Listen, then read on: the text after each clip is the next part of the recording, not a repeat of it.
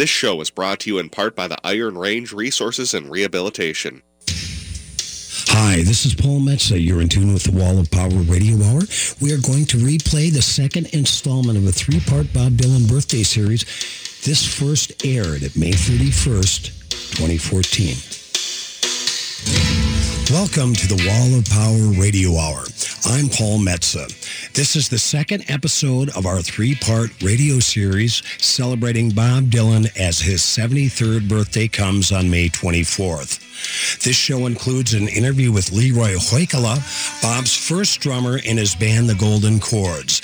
A very special interview with Bob's 11th grade English teacher, B.J. Rolfzen. B.J. passed in 2010, and I was fortunate enough to record an interview with him in 2007 at his home.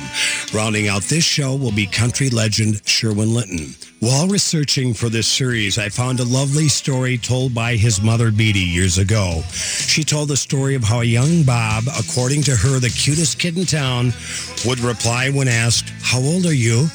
Bob would respond, I'll be two in May. We are very excited to chat with Bob Dylan's first drummer from his band, The Golden Chords, fellow Iron Ranger and Finn, Mr. Leroy Hoikkala, thanks so much for taking time to speak with us today. Well, my pleasure, actually. I, I do really enjoy talking to people from all over the world when they come here for Dylan Days, and uh, it uh, gives me something to do. Now, you still live around Hibbing somewhere? Yes, I live right in right in Middletown. Really? Are you in your the house you grew up in? Uh, no. Oh. I bought this. I lived in the cities for a while. I was in the service for two years, and uh, then uh, I came back to Hibbing. A friend of mine said that you should buy this house. I looked at it. I go, okay. So I did. Came back to Old Hibbing. You Finlanders like to keep it simple. Hey, there you go. Speaking of keeping it simple, that's one thing that Bob always said. Bob would say, okay, we're going to play this song. We're going to try this. We're going to try that. And he said, don't forget two things. Not too loud and keep it simple. Hmm. Now, when did you start playing with Bob? Well, kind of the story is in 1955, a friend of mine, John Bucklen, said, hey, he lived real close to me. He said, why don't you come over tonight? We're going to do some taping. Because the AM radio, you could get skip almost every night. And the skip would be uh, Shreveport. Hmm. So I said, sure. So anyhow, I went over there, and uh, Bob was, was there, and they were taping some of these songs from Shreveport, and uh, with like Name Jive, things like that. Mm-hmm. So you got a really clear signal from the Shreveport radio station at night. Yes, we did. Were you able to hear the Grand Ole Opry, or what other radio stations did you get in? Well, that's the only thing that I actually listened to with with uh, John and Bob. Uh, they listened to the Shreveport all the time, and did all, he had a, a reel-to-reel tape recorder, so they'd be kind of fussy, and they'd, they'd uh, pick pick out some of the songs we wanted to tape. This was back in 1955. I don't know if Bob was playing music then, but he certainly was listening to it. Now, at what point did the Golden Chords form and start to play? Well, it was in 58. And uh, Monty Edwardson, who's a just a great guitar player, he's a natural. He's still playing today, believe it or not, hmm. in Colorado. And he uh, he said, "Come on, he's, two pieces isn't very good for a drummer and a guitar player." But he said, "I just want to try a few things on my guitar, but I'd like to have something of a beat in the back." I said, "Sure, great." So we did. We went to his house and we played a few songs, and it was it was kind of fun and everything. And um, some of the kids at school were saying, "Oh, you guys playing together?" I said, "Oh, we're just messing around." And then Bob had heard about it, so he we were going to work one day in the summer, heading for Spellman's and Sparrows. And Bob said, "Hey, how about um, meeting my garage and start a playing?" So uh, we said, "Sure, heck yeah, this weekend's fine." So Saturday we met at Bob's garage, and that was the start of the Golden Chords. Hmm. So it was just two guitar players, Monty, Bob, and then you played drums. Right. Mm-hmm. So no bass player. So you were predating the White Stripes by uh, about 50 years. Yeah, that's about it. Right. Could you feel something right off the bat in that first afternoon that there was uh, some a spark and some magic there? Well, it was it was kind of neat because Bob certainly wanted to be the center of attention. I have to admit that, and uh, we're we're messing around with, and, and and Bob said, "Oh, okay, I'm just Monty, just go ahead, play the key of whatever was G or whatever." And uh, Monty was just messing around, and Bob started singing a song, and we thought, "Boy, that's really great." And we went through the song, and when it was done, it was a ballad. It was very nice. And I said, wow, that was great, Bob. Let's do it again. He says, oh, no, I just made it up. Boy, it came that quickly, even back then, didn't it? Right, yeah. And he, uh, you could tell that, you know, what is music? It's feeling. And he had the feeling. He, he was a, you could tell right away that he loved the music. Tell us about the first paying gig for, for Bob Dylan and the Golden Chords. Okay. Um, Duluth was having rock hops. And Monty Edwardson, one day we were having a Coke or coffee or something, three of us said, hey, we should have a rock hop. And he, he said, Duluth is having them and they're successful. They're a lot of fun. And we said, hey, yeah, we'll do it. So we found out what we had to do, hire the police, and had to hire a cleanup man. We went to the armory in Hibbing, and uh, we made our own signs, which didn't have a computer at that particular time. Right. But but we used like crayons, black crayons or whatever. Gave them to our friends to put in the neighboring towns, and uh, rented the PA system from Jay's and Chisholm. Okay. And then uh, we thought we'll try it out. So we got everything set up, got some help. Some of our friends helped us out, and. Uh, we thought probably wouldn't be anybody there, but it was a Saturday. I believe it was a Saturday night, so there wasn't anything going on in town for kids, for teenagers. Right. Friday night was was teenage for kids. So anyhow, we got set up and everything, and wow, the kids started coming in. We couldn't believe it, and we had the cheapo tickets. Everything was cheap because we didn't have a lot of money. What was the cover charge? Fifty cents. okay. And anyhow, then we start playing, and a rock hop, you spin records. Chet Crippa gave us a bunch of records to spin. And then you play for 20 minutes, spin records, and uh, play, you know, back and forth. It was kind of fun. Hmm. And we started playing, and it was a very successful. A lot of kids, unbelievable.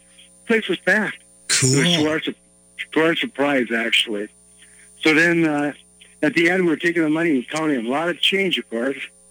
And Bob said this was the first time I got paid to play music. I said, me too. And- but not the last. Yeah, well, I paid, played for you many years. Yeah, he's still going strong. He's still great. He's a genius. Uh, tell us a little bit about Crippa's music. Oh, well, Crippa Music, we used to go there all the time, and they had the little booths you could, you know, spin records you could, listen to before you bought it. So we used to go there all the time. And uh, Joe was a great guy. He just said, sure, go ahead. He didn't really care. And then you could also buy, besides listening to records and things, it, it had guitars and amps and things you could buy there. Right. I, I bought my drums through Chet. Tell us about the train tracks and the uh, the near miss there with uh, you guys on your motorcycles. Okay, it was a Sunday afternoon, I believe, and we were cruising around. It went to, to Brooklyn. Tell them where Brooklyn was, because Brooklyn is northeast in Hibbing, actually. So a suburb right in town. It would Right. be considered in Hibbing. And uh, we're just kind of, I had a Harley 45. Bob had a Harley 45, and my cousin had a Harley 74. And we're just driving around. Beautiful day. And we came to the tracks, and we stopped. Naturally, there's a train going by. And we waited and waited. And as I said, Bob was really independent and very restless. And as soon as the train went by, Bob took off. And he didn't know it was double tracks. There's a train coming the opposite direction, he could, which he couldn't see. Bob happened to see it, dropped his bike, and he was laying there. We thought he got hit. wow, But he was just a few inches, the train was missing him by.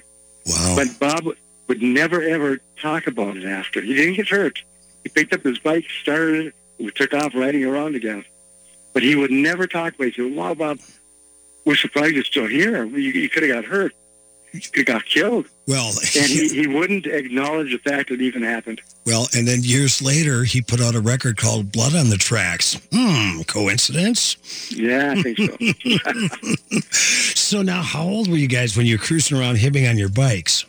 um, probably about 19, 18, something like that. Wow, and you probably no helmets back then, or did you have helmets? No, no helmets. No. We had the Harley motorcycle caps. That's all you needed. Now, I, I've I've read about Bob uh, going, and you and I guess uh, you, as well. You'd go over to visit a DJ who went by the name of uh, Jim Dandy on WHLB, this little AM radio station out of Virginia that I actually uh, spent a couple of years on when I was in high school. And uh, tell us a little bit about that in the DJ. Okay, well, one, Bob said, hey, we have to go to the fellow's house. I to get there quick because he had to get the car back home. So we went over. I think John Bucklen was with us also. And uh, Was that was a- Bob's? Was that Bob's dad's car? Is that what he had to get? yes, get? it was. yep. It was a Buick, I believe. And uh, so we went over there, and we went up these steps. There was a, like a garage apartment in Mhm. the back, and there was a, a person there who had boxes and boxes of records. And Bob was trying to go through because he was in a hurry. He had to get back. But we met this guy. He's really a neat guy. He's from the south, and he uh, he told Bob if you want to borrow something, you certainly can. But I mean, he had hundreds of records. I don't know how a person could own so many records. Wow. And they're Wow. 45, all 45. No kidding. Yeah. Boy, that collection would be worth something today. Oh, I guess, yeah. So anyway, then we, uh, Bob took a bunch of them home, and that was it. Well, Abe said, where you want this killing done? God settled on Highway 61. You're listening to the Wall of Power Radio Hour. We will have more conversation with Leroy Hoikkala in the next segment. The two gingers just can't get enough of Paul Metsa. He's smooth, yet strong, a great mixer and very refreshing. The two gingers are his biggest fans. They're at practically every bar, club, and restaurant in Minnesota to see his shows. And now they've taken to following Paul around the country. Texas, New York, Nebraska. You never know where you may find the two gingers. Just ask the bartender for them. Two gingers whiskey. What could happen?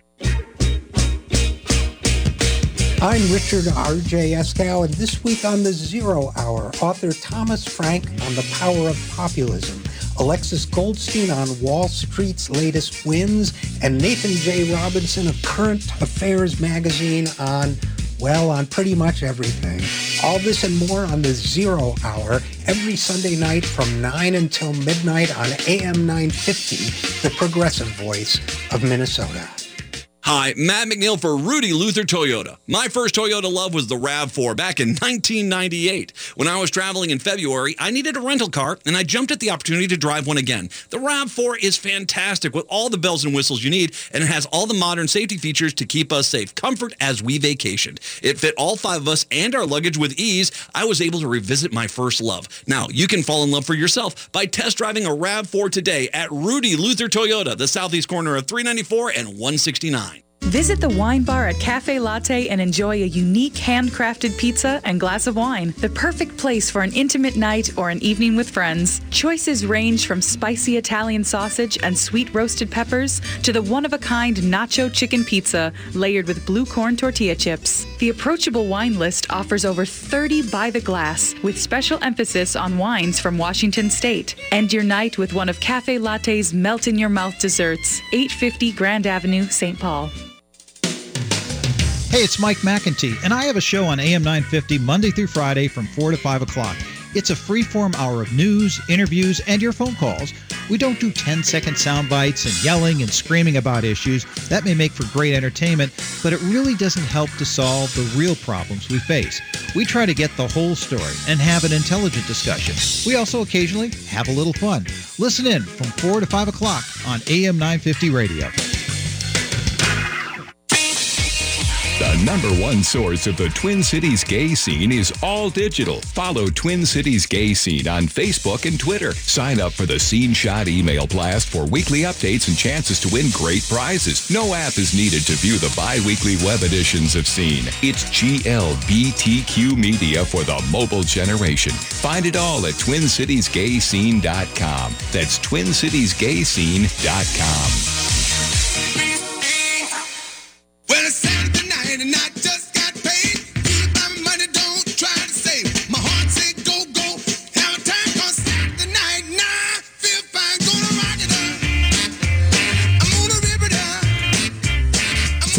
Paul Metsa, your host on the Wall of Power Radio Hour. We continue our conversation with Leroy Hoikkala, Bob Dylan's first drummer in his high school band, the Golden Chords. Was there a little diner right off Main Street that used to have Sunday afternoon jam sessions? In Hibbing? Yeah, Okay, well, that was Color's Barbecue. right. I've read about that. Tell us about that, Leroy. Yeah, well, what happened? The Von Felts owned it. Ted and Jerry worked in. This is, his mom owned it, actually. And they, cl- they closed down on Sunday to clean the place up, to get the potatoes ready for the next day, put them in water. And as you walked in there, uh, there was a nice little area where people would would walk in, and um, they had a little space. So that's where we set up. We brought, I brought a couple, just a couple of drums. And Monty and Bob had their guitars and a small amp, and uh, we started playing. And you, you could, and on a Sunday afternoon, a beautiful day, the kids, uh, wood chick girls, of course, would be walking up and down the street on Howard Street, the main street. The main drag. And yeah, and they would hear us play, and pretty soon the place was full. And Von Zell said, "Hey, how are we supposed to clean this place up?" You know, but um, we uh, he they said that's okay. We'll work around it, and it worked out kind of fun. We enjoyed it. Yes, and uh, and you got to meet some pretty girls along the way. Yeah, exactly. Was your dad in the mines? Yes, my dad was uh, he drove a locomotive, but it was very seasonal work. So you, he'd work uh, about six, seven months, and then he'd be off Hmm. for a few months. So, but he made it good. Now, what uh, what other kinds of were, were there other bands playing at the Armory that you used to go and see? I can't recall any in the armory. Well, Duluth was the first start of it. Okay, tell us about Duluth. Okay, well, Duluth, we used to listen to the radio station, uh, the WABC, I believe it was. Mm-hmm. And then we used to listen to a program called Night Patrol. Night Patrol. I like it. Yeah, Night Patrol, and it was great. It was all the popular songs as far as the rock and roll goes. So we listened to that every night. And, and we went there. Uh, I went to quite a few concerts in Duluth. And they tell, tell me that I went to see Buddy Holly at the end, but I can't recall it. So honestly, I, I would say no, but they said yes, I was there. But, you know, it's 50 years later, you, you just don't know. So, how long were the Golden Chords together for? Well, the Golden Chords kind of broke up when Bob took off. Did you stay in touch with Bob after he left Hibbing? Well, his mother worked, she was a great person, I have to add. She was so bubbly and so nice. And that was Beatty. she, yes, and she worked at Feldman's, and so did I. Hmm. I sold shoes there. I cleaned up. I did everything there. Feldman's were very nice people. And uh, so she'd always say, she'd have questions written down. Uh, Bob would say, "Uh, have Leroy answer these, you know, uh, who's it, what's this person doing and all, what's happening there. Apparently he read the papers and everything. And then um, I would answer, you know, what as far as I knew. And but basically uh, communicating directly, we did not do that. Hmm. So, when Bob then went out to New York and recorded his first record in 1962, that must have been quite exciting for you. Right. But the thing, what happened was, we I was at work one day, and one of the Feldman said, "Leroy, put on a microelectric. He wants to, he wants to talk to you and show you something." I said, "Okay." So I zipped down there, and he said, "I just got this in the mail yesterday. I want you to hear it. It was Harry Belafonte's song, L, the 33, and Bob played harmonica in it. Right. Was that the Midnight Special? Yeah, and he was uh, so proud of Bob, you cannot believe it.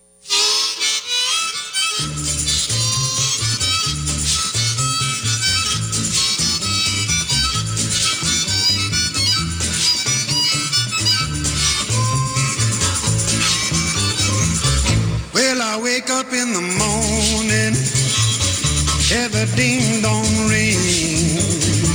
You go marching to the table, you see the same old thing.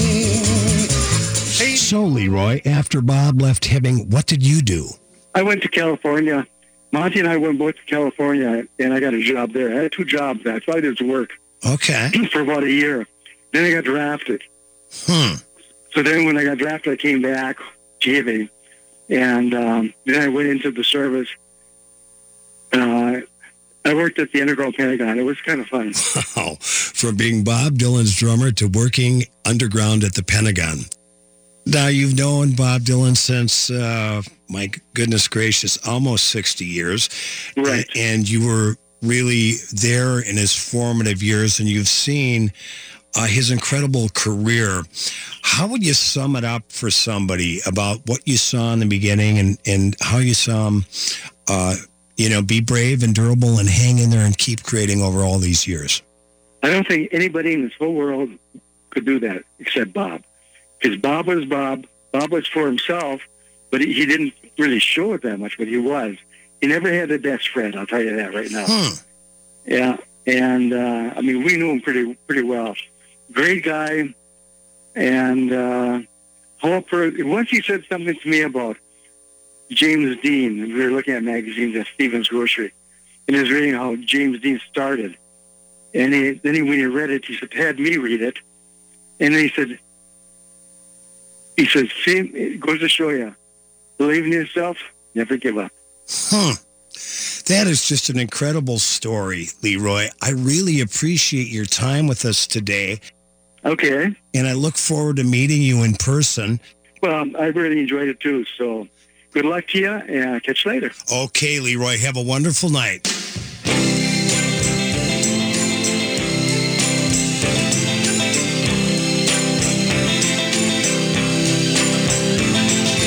Once upon a time, you dressed so fine, threw the bumps of dime in your prime. Then you, say beware, doll, you're bound to fall. You thought they were all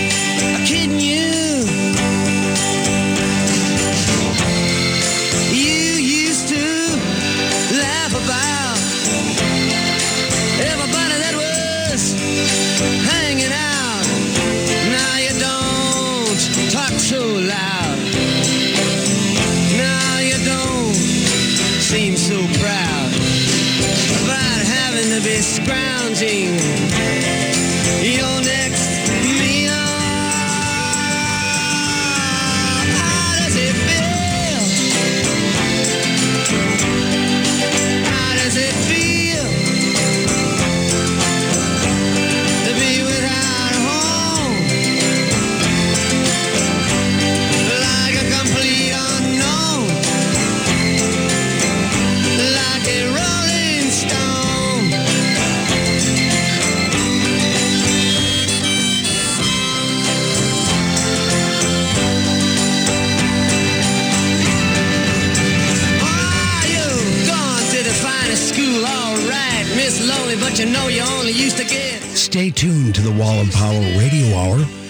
have a very exclusive interview with Bob Dylan's 11th grade English teacher, the late Mr. B.J. Rolfzen.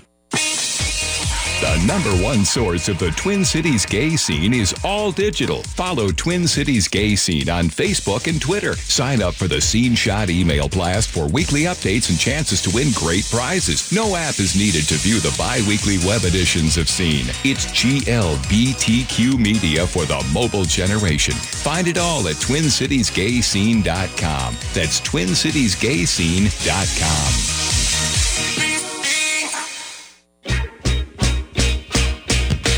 I'm Richard R.J. Eskow, and this week on the Zero Hour, author Thomas Frank on the power of populism, Alexis Goldstein on Wall Street's latest wins, and Nathan J. Robinson of Current Affairs magazine on, well, on pretty much everything. All this and more on the Zero Hour every Sunday night from 9 until midnight on AM 950, the progressive voice of Minnesota. Hi, Gregory Rich, host of Drink in the Style and owner of Habitation Furnishing and Design in St. Louis Park. I've got a question for you guys. Are you familiar with the concept of OPM or other people's money? It's essentially using someone else's cash to buy what you want. Well, this week, Habitation is offering you a chance to use someone else's money to buy the furniture you want today. From May 23rd through May 29th, Habitation is offering 0% interest on all new in-stock and all special order items for a full four years. Seriously, that's four years of free financing. Zero, zip, nada, nothing. That means you can buy $5,000 worth of furniture for about 100 bucks a month with absolutely no interest. So come out to Habitation at 4317 Excelsior Boulevard in St. Louis Park to check out the coolest furniture showroom in town. Our prices are always great, but this financing deal is for a limited time only.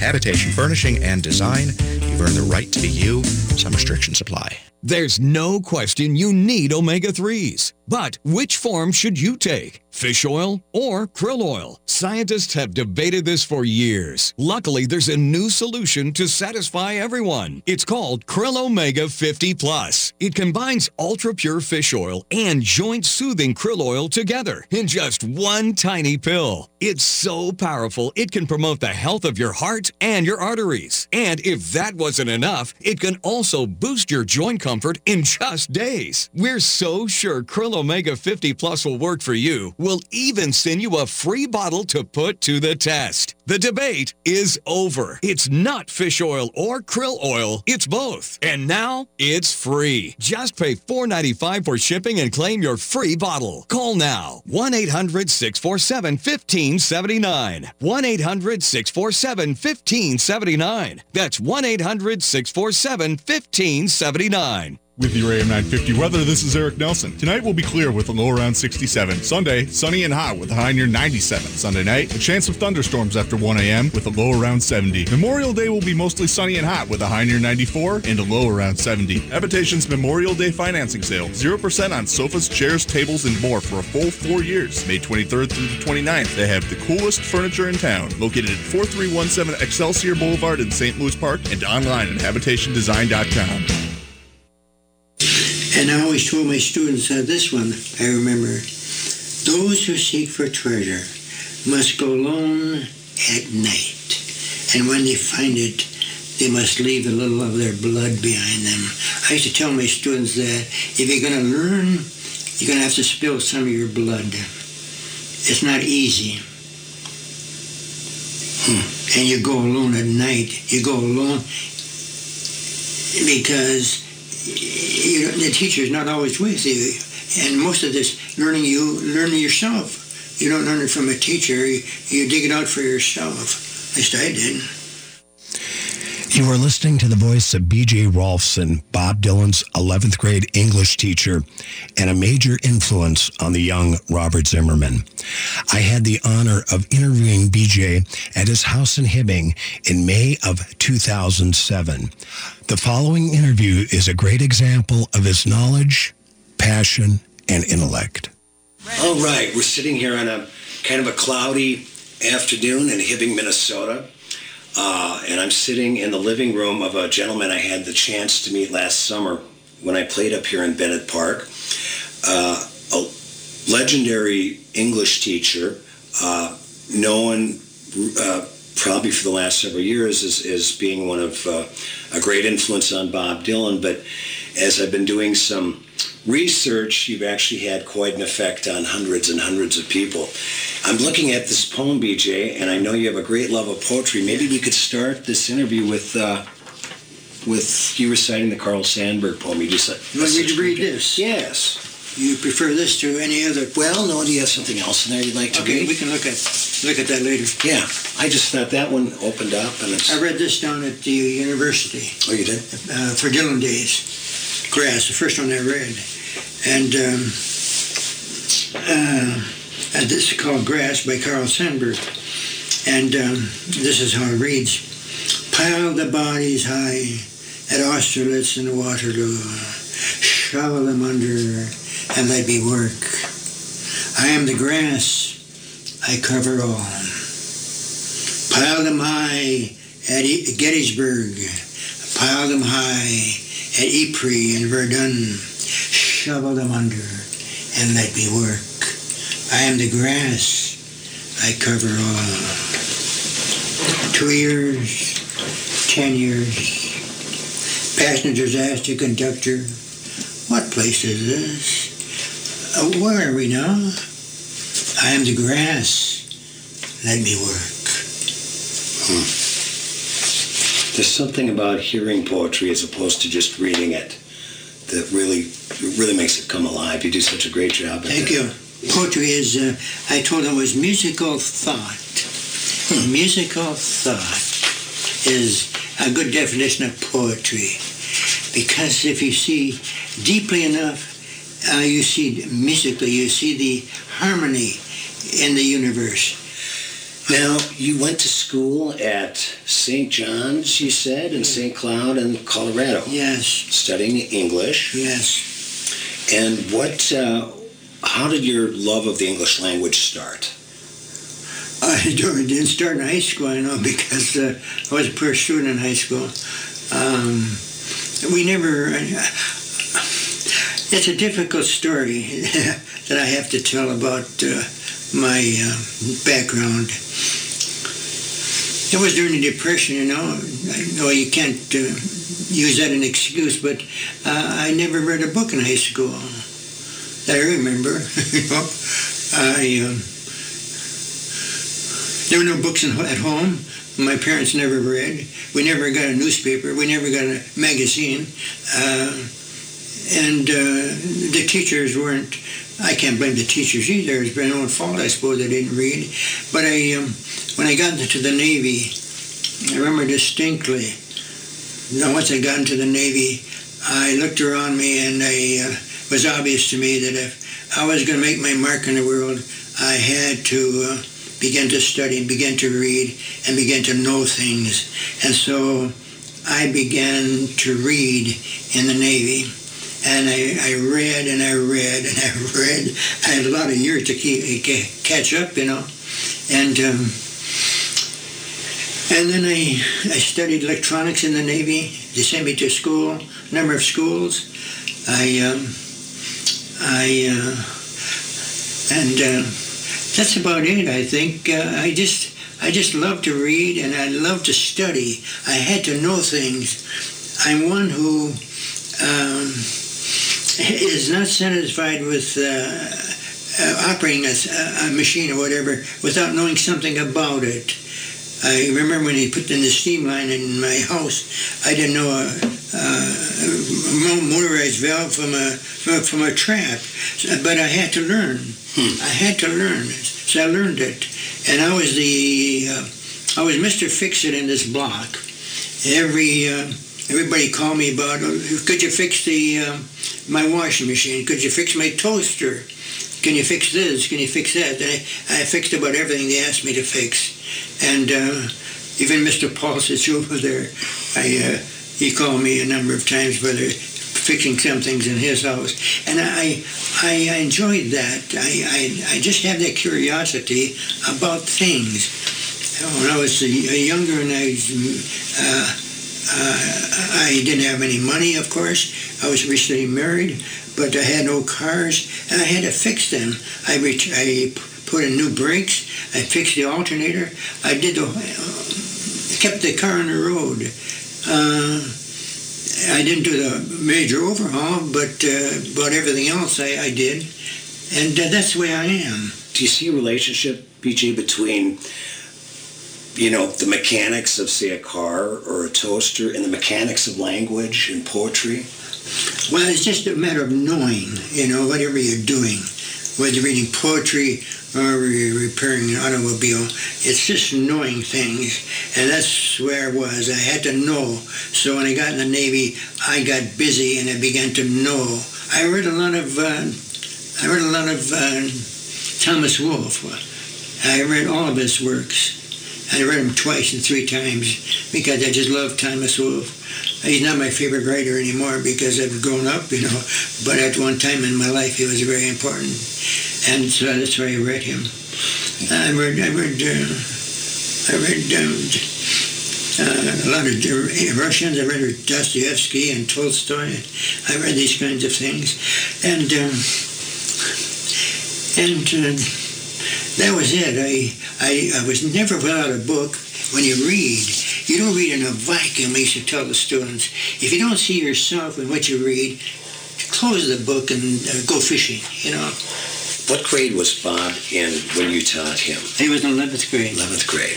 What type of a student was he? Um, I had good students, and he was one of them. Uh, they were all good. And if they weren't good, I'd made them good, you know, they taught to be good.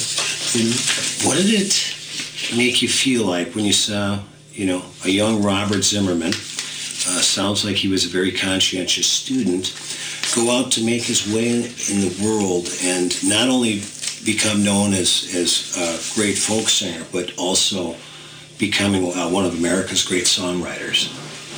Um, I remember, this is so long ago, you know, but I remember, not because he's uh, Bob Dylan, but because he's Robert Zimmerman. And uh, I remember distinctly uh, when he lived in a house where, uh, he, you know, there's, uh, and um, he called me up and uh, he said, come on over, I want to talk to you. I remember distinctly. And he went to this house, I walked over, and he met me at the door, and there were a few people in the, in the living room. He says, let's sit in this booth over here. There's a little, there's a little booth over there, I think. Right. and uh, breakfast booth. Right. And so we sat in there and we talked. We talked for some time because he was so excited about the uh, the way things going going so well for him in the cities. It was it was not as difficult as he thought it would be to want to enter the music, the world of music, and so he chatted for quite a long time. And uh, a couple, a number of years later, I uh, was in high school, college. I remember the room number was 233. I had a class in there. And he was sitting in the hallway. And I said, Rob, what the hell's going on? What are you doing here? And he said, well, he had talked to me about some other things. And I was, uh, I should have been invited him to the class, but I didn't. I had a class, so we talked for just about 10 minutes or so. And he told me about, uh, he's going to be on the Ed Sullivan Show. And I said, Jesus, that's wonderful, Robert. That's a wonderful thing. And I'm going to watch you. And he said, yeah, I'm going to be on a certain night, of course. And I said, I'll be watching you. Well, he never showed up, of course, because I guess Ed Sullivan didn't approve of the song he was going to sing. Right, John Birch Yeah, blues something or something like that. And so uh, he never wrote. He never appeared. Then I saw him a couple of years ago over in the church, church over here. I think I told you that. And uh, I was uh, leaving church and because I had, uh, the Jerinuses was were the ladies who were uh, one was a wife of uh, his brother David, so that's why he was here. And I should have guessed that, uh, you know, that he might be in town, but I didn't stupidly. And so as I was walking into church with my wife, I looked at the left and there was Bob Dylan standing, you know. So I put my arm around him. I said, Robert, how are you? And uh, so he said, okay. And, um, and uh, we talked for a while, you know. And then uh, before he left, he always had a compliment for me, you know. And I'm not ashamed to uh, what tell did- you what, what did he tell you? He told me, you know, Mr. Rolfzen, you taught me a lot. What do you think of your former student? Human nature is so unpredictable that you can't predict. you just can't. At least I can't. I can sit in class and I can't predict you're going to do this, you're going to do that, you're going to do something. No, no, no, no, no. You teach them, and uh, that's what you do. And what they do, do after that, that's their business. You've got a pretty wide panoramic view of American writers, and how do you think Dylan fits in? I think each writer has his own uh, agenda and his his own style, and uh, to to fit him in some places is uh, is is really not possible. I if I think of him, I think of uh, Walt Whitman Young. Well, that's a mighty comparison, and that's that answers that question. with your mercury mouth in the missionary times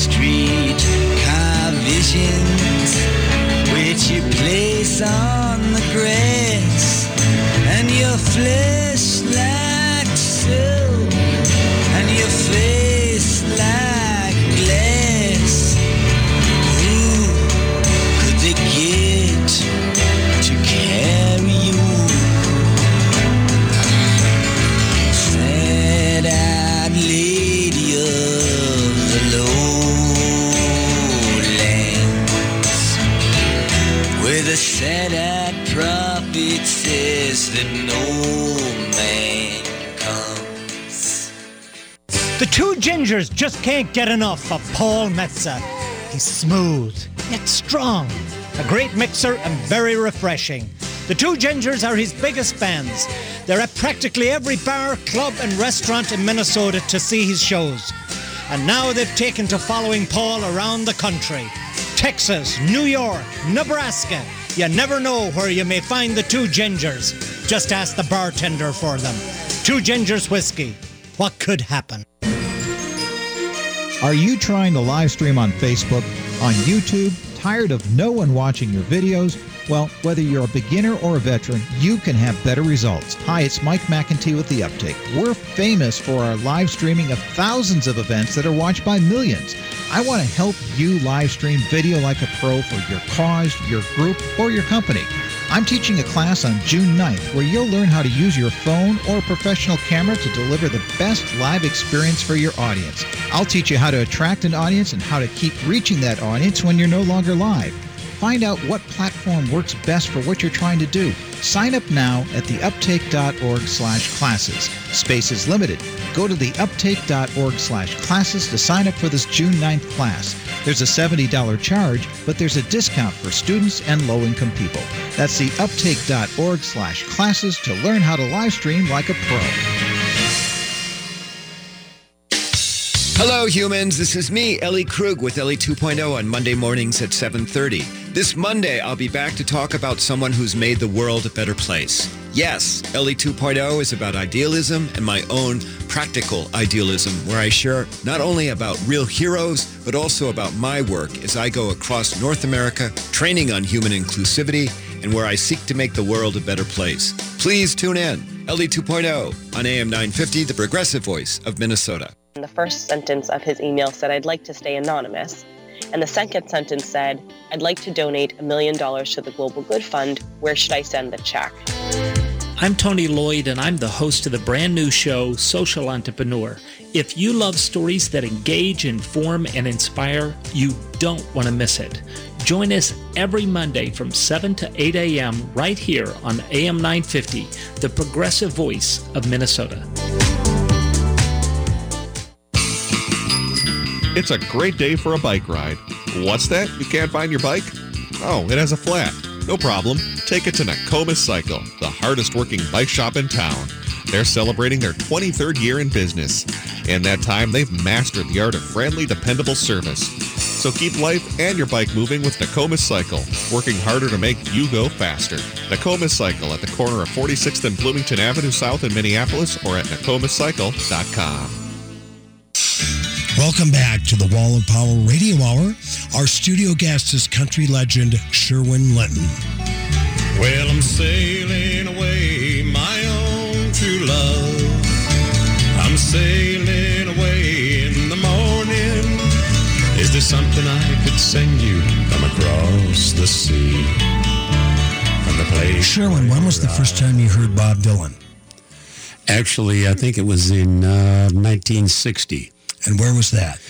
Over on the university campus. And they had a couple places over there, a couple coffee houses. One was the Scholar, and I can't remember for sure the name of the other one. It seemed like it was the Green Lantern, but I've never been able to find anybody that remembers that. So Well, there was a there was a place in St. Paul called the Purple Onion. that could have been it. Okay, so Did you just walk in and hear him, or had you heard about well, him? we played. Uh, me and my band, the Fender Benders, played down at the Savoy uh, on Nicollet Avenue, and later on the Flame, in, in uh, which is just up the street. But after we would be done, we'd go over there.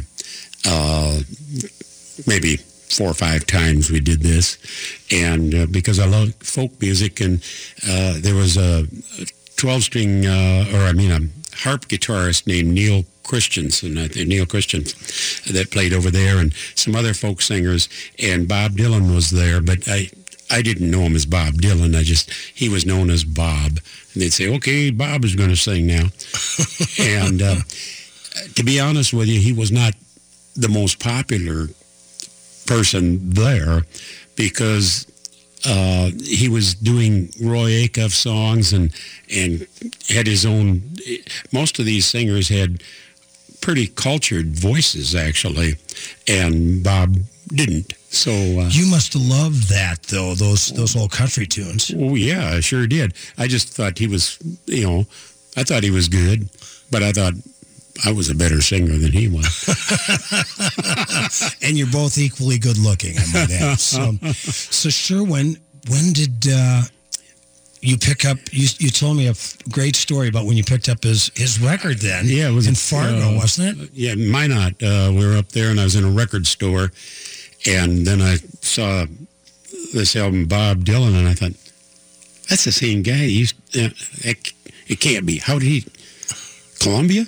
And then I, but I bought the record, and uh, here it was just him and his guitar mostly, and uh, I recognized right away it was it was him, and I enjoyed it a whole lot. Learned several of the songs from it.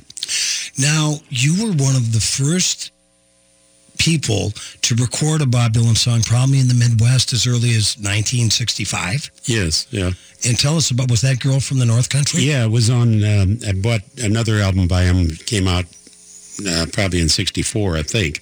Uh, the Freewheelin' Bob Dylan, and uh, "Girl from the North Country" was on that album, and I loved that song, so I learned it and uh, recorded it originally. Uh, I think in sometime in '64 out in Billings, Montana.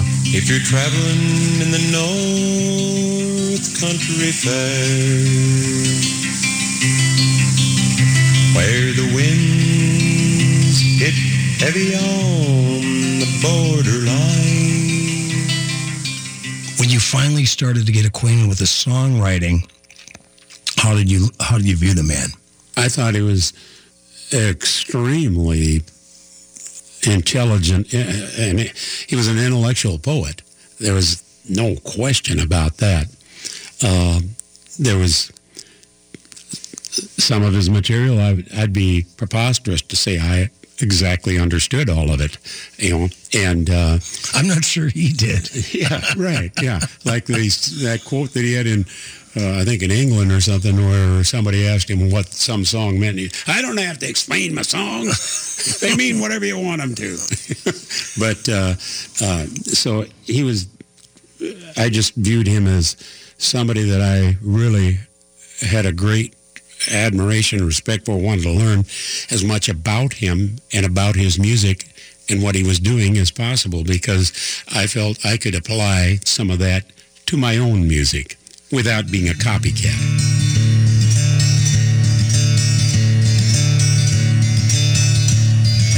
Well, I'm sailing away, my own true love. I'm sailing away in the morning. Is there something I could send you from across the sea? From the place where I'll be landing. No, there's nothing you can send me, my own true love. There's nothing I'm wishing to be owning, just to carry yourself back to me unspoiled from across that lonesome ocean. Oh, but I just thought you might want something fine of silver or of golden, either from the mountains of Madrid or the coast of Barcelona.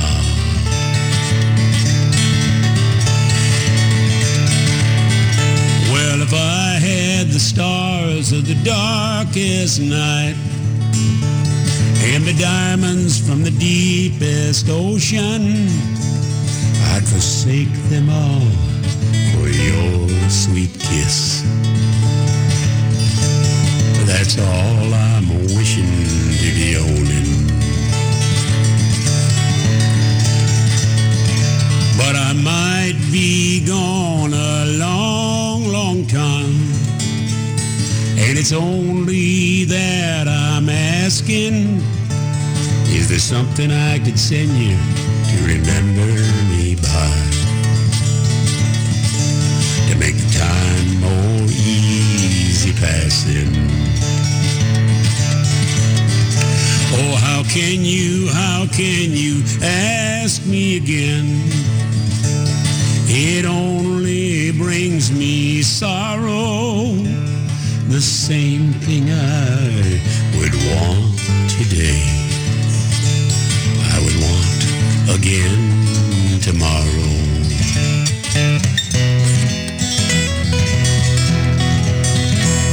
Well, I got a letter on a lonesome day. It was from her ship a sailing, saying I don't know when be coming back again. It depends on how I'm feeling.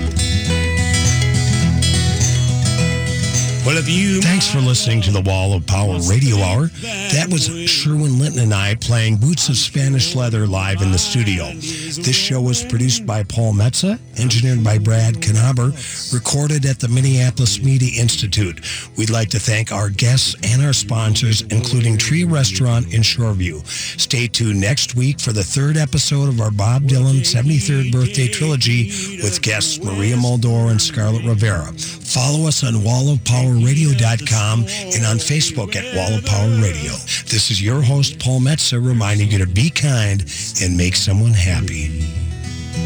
Spanish boots of Spanish leather.